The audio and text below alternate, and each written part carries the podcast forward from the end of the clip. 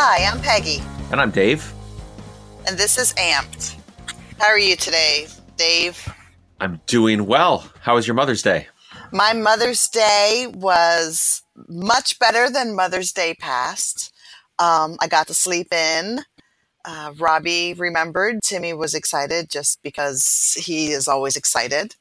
And uh, it was good. It was good. How about you? Did you spoil your wife? I tried. I tried. My wife was out of town Friday into Saturday, so I spent all day Saturday cleaning up the house and moving junk that has been sitting in the house for far too long out of the rooms they were in. And I fixed her closet doors to her, clo- her, her clothing closet upstairs, which has been not working for about 18 months. so Very cool. I got around to that. Yeah. Awesome. So Scott stepped up on your end. He let me sleep in. Well, so Sunday morning, Timmy, who is the little one, came over and kind of did the wake up call where he puts his face right against my face when I'm asleep to wake me up. And uh, instead of getting up, I just told him to go get daddy. Excellent. Good work. and I pulled the covers over my head. So, and Scott kind of moaned a little bit because, um, yeah, he doesn't like getting up in the morning either. And I reminded him that it's Mother's Day, so he he got up with him and watched a few episodes of Max and Ruby and Wallykazam before I got up and had coffee and just oh, kind of did my Oh, Max thing. and Ruby. Man, I have forgotten about that show. It's weird now. They now they have parents. Do they? They do, and Max like speaks full sentences now. I, I don't know about that. That seems. I know it's kind of it's kind of strange. Yeah, very. I mean, they're rabbits, right? Yes. Yeah, I, I vaguely remember all of this. I just remember the sister rabbit being incredibly annoying and Max being the somewhat cuter younger brother, but the show as a whole was not.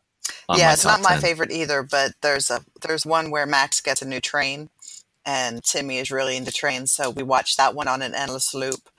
Um, every once in a while we still go back to the Polar Express. So we're we're still all we're all in on the train thing in this family, so I, I don't envy Yeah. you with yeah, that. It's a lot of trains. All right, let's shift gears. What do we want to talk about today? Sounds good. So I think today would be fun to kind of talk about things that um, we kind of gave up after our limb loss and some things that we started or changes that happened. Obviously, you know, limb loss is a, a life changing thing. And although you can kind of, you can do just about everything that you did before, just with modifications, uh, sometimes we find that even though we can do it, it's either not as much fun or it just feels different or we just don't enjoy it anymore. Um, so we're going to talk about things that we kind of gave up and other things that we gained after our limb loss. Yeah, and so I think the format of this, Peggy, is you're gonna you're gonna walk through the things you gave up. I'm gonna walk through the things I gave up. Then you're gonna go through the things you gained. I'm gonna go through the things you gained, and then at the end, hopefully, we'll have something insightful and meaningful for everyone to wrap it all up into a neat bow. That- but no That promises. is always the goal. we we have high ambitions at Amped. We don't always get there, but that is always our goal. the aspirations are pure, even when the execution is not. Oh, very good. Yes. All right. So, what have I stopped doing? Um, skiing in any form, water or snow. Uh, now, in full disclosure, I was not a skier per se before my limb loss.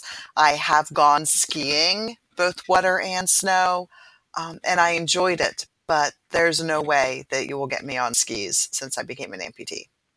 It's just not going to happen. Now, why will you not? I under so let's be more specific. Why won't you snow ski and why won't you water ski? Okay, I won't snow ski because it hurts when you fall.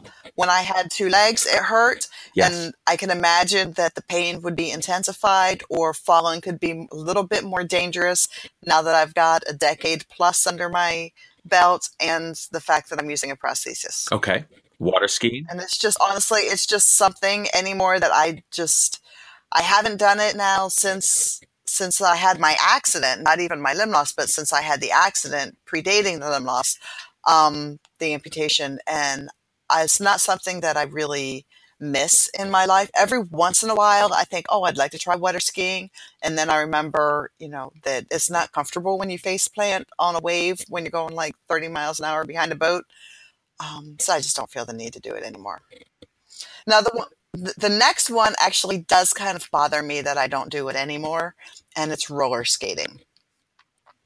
And I'm also going to include ice skating in that. Uh, my older son loves ice skating, and I just I haven't been on skates since my accident, and the prospect of strapping wheels onto the bottom of a prosthetic just really scares me. And again, I go back to the falling thing. I'm starting, you know, I'm middle aged now. I'm starting to get that that that time where things don't heal quite as fast as they used to, and I don't bounce up quite like I used to.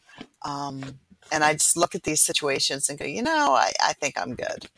Yeah, I think um, I'm with you on on both types of skating. I, I, was never a very good ice skater, but I did it a little bit. And um, when you fall on ice, it's not comfortable. Um, falling on pavement is even less comfortable because you don't, um, you know, you don't slide. so you get you get friction plus hard surface instead of no exactly. friction and hard surface. And and I actually tried probably about five six years ago now. I tried uh, skateboarding. Okay. Using a longboard that my kids had. And I went out into the street and I did it. And I was sort of like halfway doing it a little bit at very slow speeds. And the moment I stopped was the moment where um, the skateboard came out from under me. I caught myself on the pavement, but was really out of control. And I said, you know, if I keep doing this, it's inevitable that I'm going to crack my head open and I have no desire to do that. I don't need this anymore. So I gave it up in that moment. I did it for about 20 minutes and that was it. I said, no upside here, only downside. Yeah. Yeah. That's kind of how I feel about skiing and skating. Um, now, the last one actually does bother me, and it's not really something that I've stopped, but it's something that I can say I no longer enjoy. And that, Dave, is going to the beach. I used to love going to the beach and digging in the sand and walking along the surf and playing in the ocean. And now that I'm using a prosthesis, it's just it's just a pain. You know, sand gets in the crevices, gets under my liner. You you crunch for weeks after you wear your prosthetic on the beach because those little shells get in there. You know, and until I completely emulsify them into a fine sand that comes out, or take them to get the whole thing taken apart, it's just it's not fun anymore. So, you know, being an amputee for me has really that's the one thing that I do miss is is being carefree on the beach. Um, and right now it's just a pain. Yeah, I agree with you. I don't miss it, but I get it. It's miserable to walk with only uh, one leg in sand. It is. It's hard. I mean, just the effort that it takes to and I'm a BK, you know, but even even with just a BK, it's hard just trying to compensate and the sand's drifting and especially that darn soft sand and it just I miss being able to just pack up and walk on the beach like everybody else and not have to think about it and not have to plan my steps and not be afraid in the ocean that my, you know, my leg is going to get taken off with the the wave and then, you know, I'm really screwed. So I miss all of that. So that kind of sucks. Yes, I understand. I never was a huge fan of the beach, so I feel like amputation just gave me an excuse not to do something I already didn't enjoy. But okay. I know that that uh, is probably not a majority yeah, view. I mean, it's so something that my amputation has given me kind of a. So if yours kind of gives you the excuse to not like the beach a little bit more and like get out of the beach card free, mine is wearing pantyhose. I love that I no longer have to wear pantyhose. I have not. I can't speak meaningfully yeah, but it's, that. It's really nice, really, really nice perk of only having one leg. So, just, personally, I will take your word for it. All right. All right. I won't venture into into that territory. Um, what I've stopped. So, like you, skiing, but for me, it's specific. It's snow skiing, not water skiing, actually. So, I grew up doing both of these sports a great deal. Um, I, I skied all winter, every winter when I was a kid. Um, I actually, when I was in college, I did a little bit of ski patrolling. Uh, we had a uh, we had a winter semester, a one month semester during what was break for most colleges, oh. and we could just do an intensive pass fail course in anything we wanted. And I did ski patrol my junior year, and it allowed me to go up and ski for free anytime I wanted up in Northwest Massachusetts. So it was great. Um, so I did a lot of it, um, enjoyed it. Um, and then after I lost my leg, I did go once. I tried skiing again, and I had a miserable time. I spent most of it falling on my mm-hmm. rear end. I was, it was such a different experience. Like I know what skiing should feel like to me. And it didn't feel like anything like it. And it wasn't just like learning as a kid how to ski. It felt, it was so unnatural. And I'm sitting there, and about halfway through the day, I was sitting there saying to myself, this isn't even the same sport. It doesn't feel like the same sport to me. And I watched, I was with some people who are really good skiers with limb loss. There was a there was a guy I was with who was also an above knee amputee who was trying to qualify for the US Paralympic team in the downhill. And he was amazing. I mean, watching him ski was like, wow, that's cool. But I, I wasn't I was definitely not willing to put in the time or energy to try to get anywhere close to that. So I was not happy with it. Water skiing, um, I've done a few times since I lost my leg. And I enjoyed it because it was just very much a spur of the moment thing. I sort of did it without having any idea whether I could do mm-hmm. it. I used to slalom when I was when I had two legs and I was reasonably good.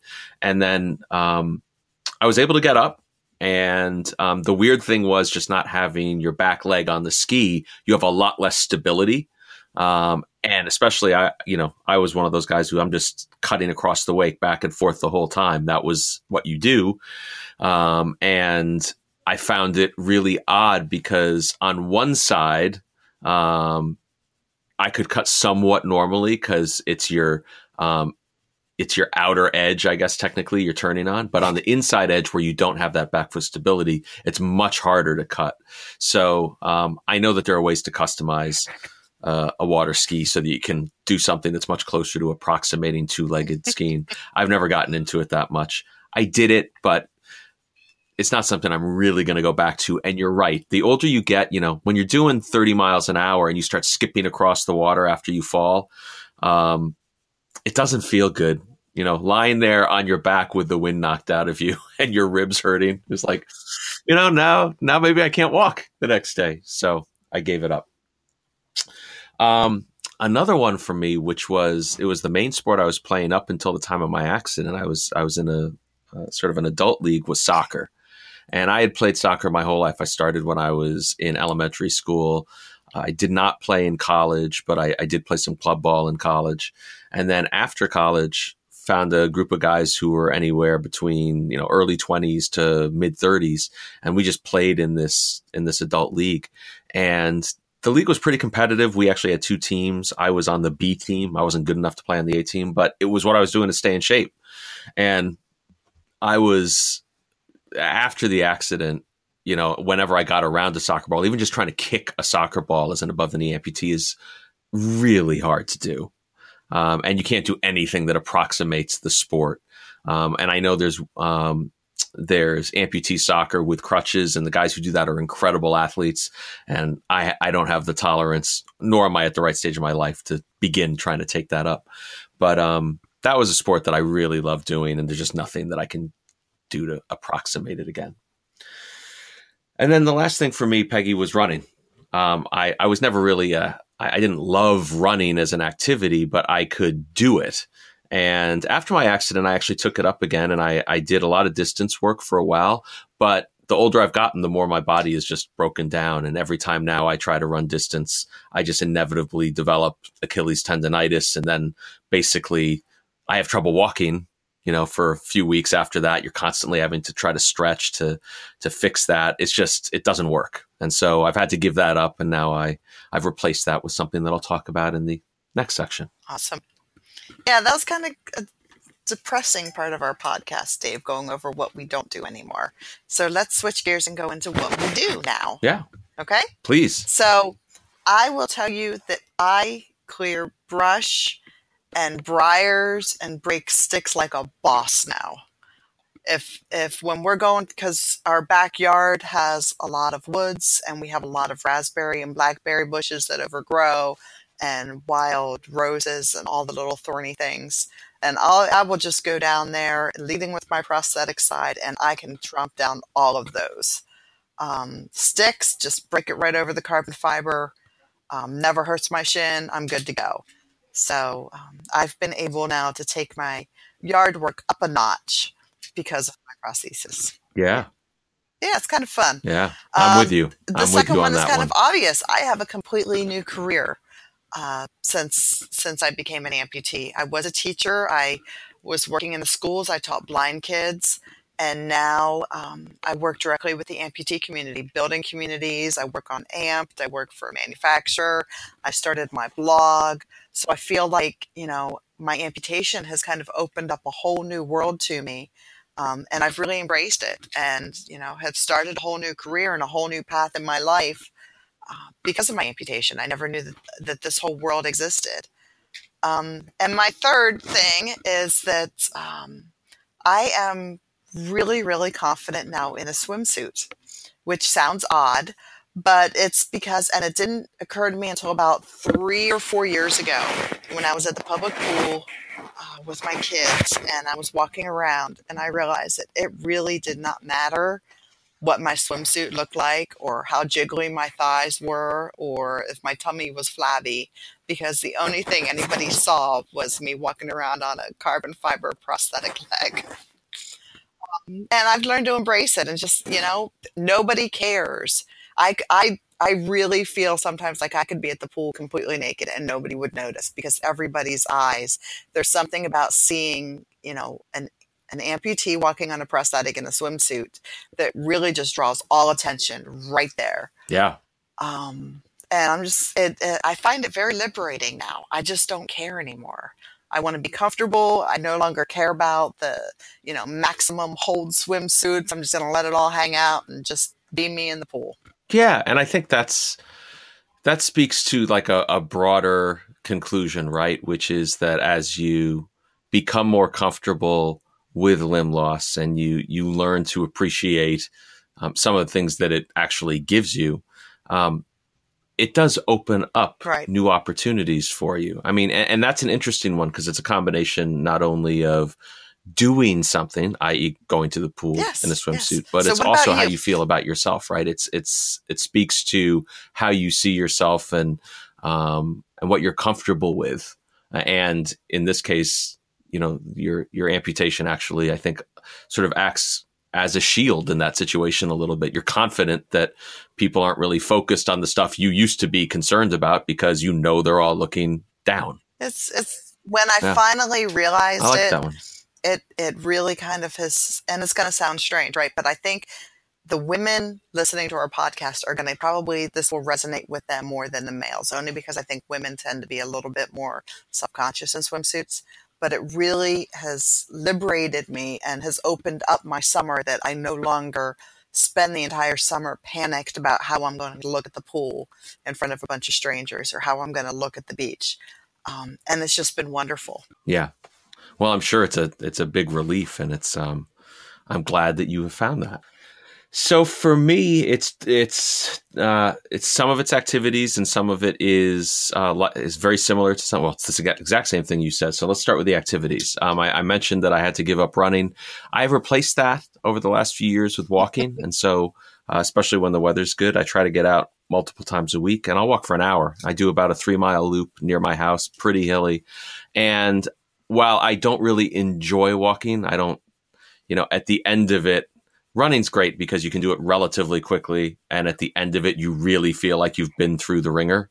Um, walking, especially when I'm doing hills, I mean, it is tiring, but it's not the same as, as running. Um, and I tend to get really bored after about 30 minutes. 30 minutes, I'm looking around like I'm only halfway done and I got to go up this massive hill at the end and whatever. But I have found that um, being outside for that long, particularly um, when I normally spend my days trapped in front of a computer and just living on the screen in front of me for 10 to 12 hours a day, it's great to get outside and have nothing to do. I, I catch up on a lot of the podcasts that I want to listen to when I'm doing that, which is always interesting. And you know, on a on a beautiful spring and summer day, there's there's nothing like it. So that's been really great. Another thing that I started, and I don't, I haven't done both of these things consistently, but I there was a period of many years where I was actually doing karate, Um, and then for a brief time after I ended that, I started doing boxing. And this was really just to try to stay in shape and to be involved in a discipline that you could improve at over time. And I had never done either of those activities before. And it was really cool, A, because they're both decent workouts. Boxing was a much better workout overall than karate. But, you know, I got into a point with karate where I was sparring with other adults and we were hitting each other. And it was really okay. cool to try to figure out what should I be doing and what can I do, given the fact that my mobility isn't the same as everyone else. So thinking about where your body should be in relation to someone else and what you're doing was pretty interesting. And the boxing, which I'm actually just going to start tomorrow. We're recording this on Monday, and tomorrow I'm, I'm going to be re-jumping with the, with the boxing thing, uh, along with my son Max, and that is an incredible workout. And I think Peggy, because I don't have a frame of reference for what those activities are supposed to feel like, so I'm essentially I've always done both of them in an adapted way. I'm okay with it. Like I don't like if I went out and played try to play soccer or basketball, I know what playing soccer or basketball felt like and it doesn't feel the same. But karate and boxing, I don't know what the analog is. I don't I don't have a frame of reference. And so just being able to muddle my way through them and figure out a way that works for me, that's enough. Does that make sense? Yeah. And then the last thing is exactly the same as yours, which is I'm doing everything that I do professionally. I'm doing this podcast. I, I do my day job um, because of what happened to me. So limb loss has actually given me a career that is much more rewarding and much richer than anything that I had ever thought of on my own with two legs. I mean, I can tell you, I was when I was practicing law and I was sitting in an office for 12 to 14 hours a day, billing hours in tenths of an hour. I can remember just sort of looking down the road and saying, I, I got to make partner and I don't know how to do that. And I don't really like this.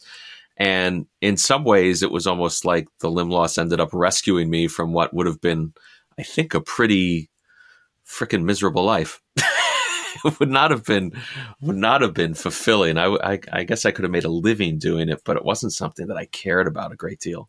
So this was really um, that I, I, at least have turned it into very much trying to look at it as a blessing. Okay, so you know, so to summarize, it's we both had activities that that we no longer do, um, and you know, it's okay. You don't have to resume everything that you did in your life before your limb loss because let's face it, you're a different person now. Just because you can do something in an adaptive way doesn't mean that it's going to feel the same or that you want to do it in an adaptive way and giving yourself permission to, to grow and to experience new things and to rediscover what activities now bring you joy is part of that whole process. Yeah. Yeah, I think I think you're absolutely right about that, Peggy. I think it's a good point.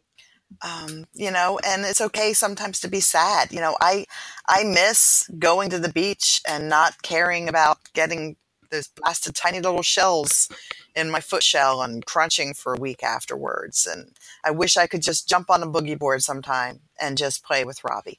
Um, and sometimes I get sad, and it's okay. You know, I'm being true to how I'm feeling in the moment, but I don't get stuck there. And then I remember everything else that that I can do and that I enjoy doing now. Um, and it's okay. And trying new things is has been extremely rewarding. I think for you as well. Yeah, and I, I mean the sadness is I, I, you know, as my wife would happily tell anybody, um, I'm very good at bottling up my emotions and packing them down and pretending like everything's okay all the time. I'm, I'm probably a, a black belt in that at least, but I can remember sitting in my car at a red light randomly and watching a guy who was walking across the crosswalk and all of a sudden the light changed and he realized, oh, I'm not in a good place. And he just jogged across the street to beat the traffic in front of him. And I remember just being for about two or three minutes, just sort of overwhelmed. I'm looking at this and I'm like, I can't do that. Like I can't just break into that easy run, get across. I mean, I can get across the street more quickly, but it's not going to look like that. It's not going to feel like that.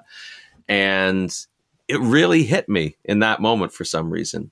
Um, so yeah, there are things that you can't do, and and you know, it's okay to feel sad about them. But I think, as you said just a few minutes ago, and as I was talking about, I also think that trying to find activities that are challenging for you that maybe you've never done before so you're not comparing them to what yet what you were doing previously I, I, mean peggy i remember i had i had a patient who was an akbk he was from canada and he loved hockey hockey was the game he had played growing up. Obviously, as a Canadian, that was probably every kid's dream. And he loved it. And as an AKBK, he actually did get back up on skates and he was miserable because he said it's not the same as what I used to do. And a few years later, I'm talking to him, and lo and behold, he is like a kid in the candy store because he had discovered wheelchair tennis. This is a guy who wore his prostheses all day, every day, but for sports, he found wheelchair tennis and he loved it. And he was at the, the, last time I spoke to him, this is years ago, like over a decade ago. But he was a, he wanted to become a competitive national level wheelchair tennis player. And again, a sport that he had no prior contact with, an activity he had no contact with. And I think mm-hmm. just being able to do something that's unique, that that valid makes you feel like you're doing something important and difficult and challenging, but that isn't a reference point to your old life is really can be really helpful. Awesome. What you felt like when you first learned to use your n- new prosthesis, whether you're a lower extremity amputee and that means you started walking again, or an upper extremity amputee and you started to manipulate objects in the world around you uh, in a bilateral way. I know that I felt an incredible feeling of accomplishment when I did that. And it's an activity that even though you've done it before, you don't really remember having trained to do it. It's not something that you learned knowingly. You just walked. You always walked your whole life. Um, you always used your hands intuitively. And so to learn how to manipulate the world around you, navigate the world with a device is really an incredible feeling. At least it was for me. And I think that all of the activities we're talking about that we put on the positive side of the scale um, they offer that same kind of feeling potentially. And and that's there's nothing that beats that. That's its own kind of high. I would love to know from our listeners uh, what what they have kind of abandoned and what they have took taken on in its place. So yeah. Where if you were a listener, Peggy, where could you relay that message to uh, us? On our on social media at Amped Life is our new social media handle. Same page. So if you've already liked us, you're already transferred. Uh, but for somebody who, for some reason, gasp, has not liked us on Facebook yet, it is at Amped Life, A M P D L I F E, um, or on Twitter, which is still Amped Pod because it's harder to change Twitter. We're working on it though. Um, you know, or email us info at ampedlife.org and let us okay. know uh, what you've changed, what you have stopped doing, what you have discovered since your limb loss. Uh, we want to hear from you. Yeah, and how you feel about it too.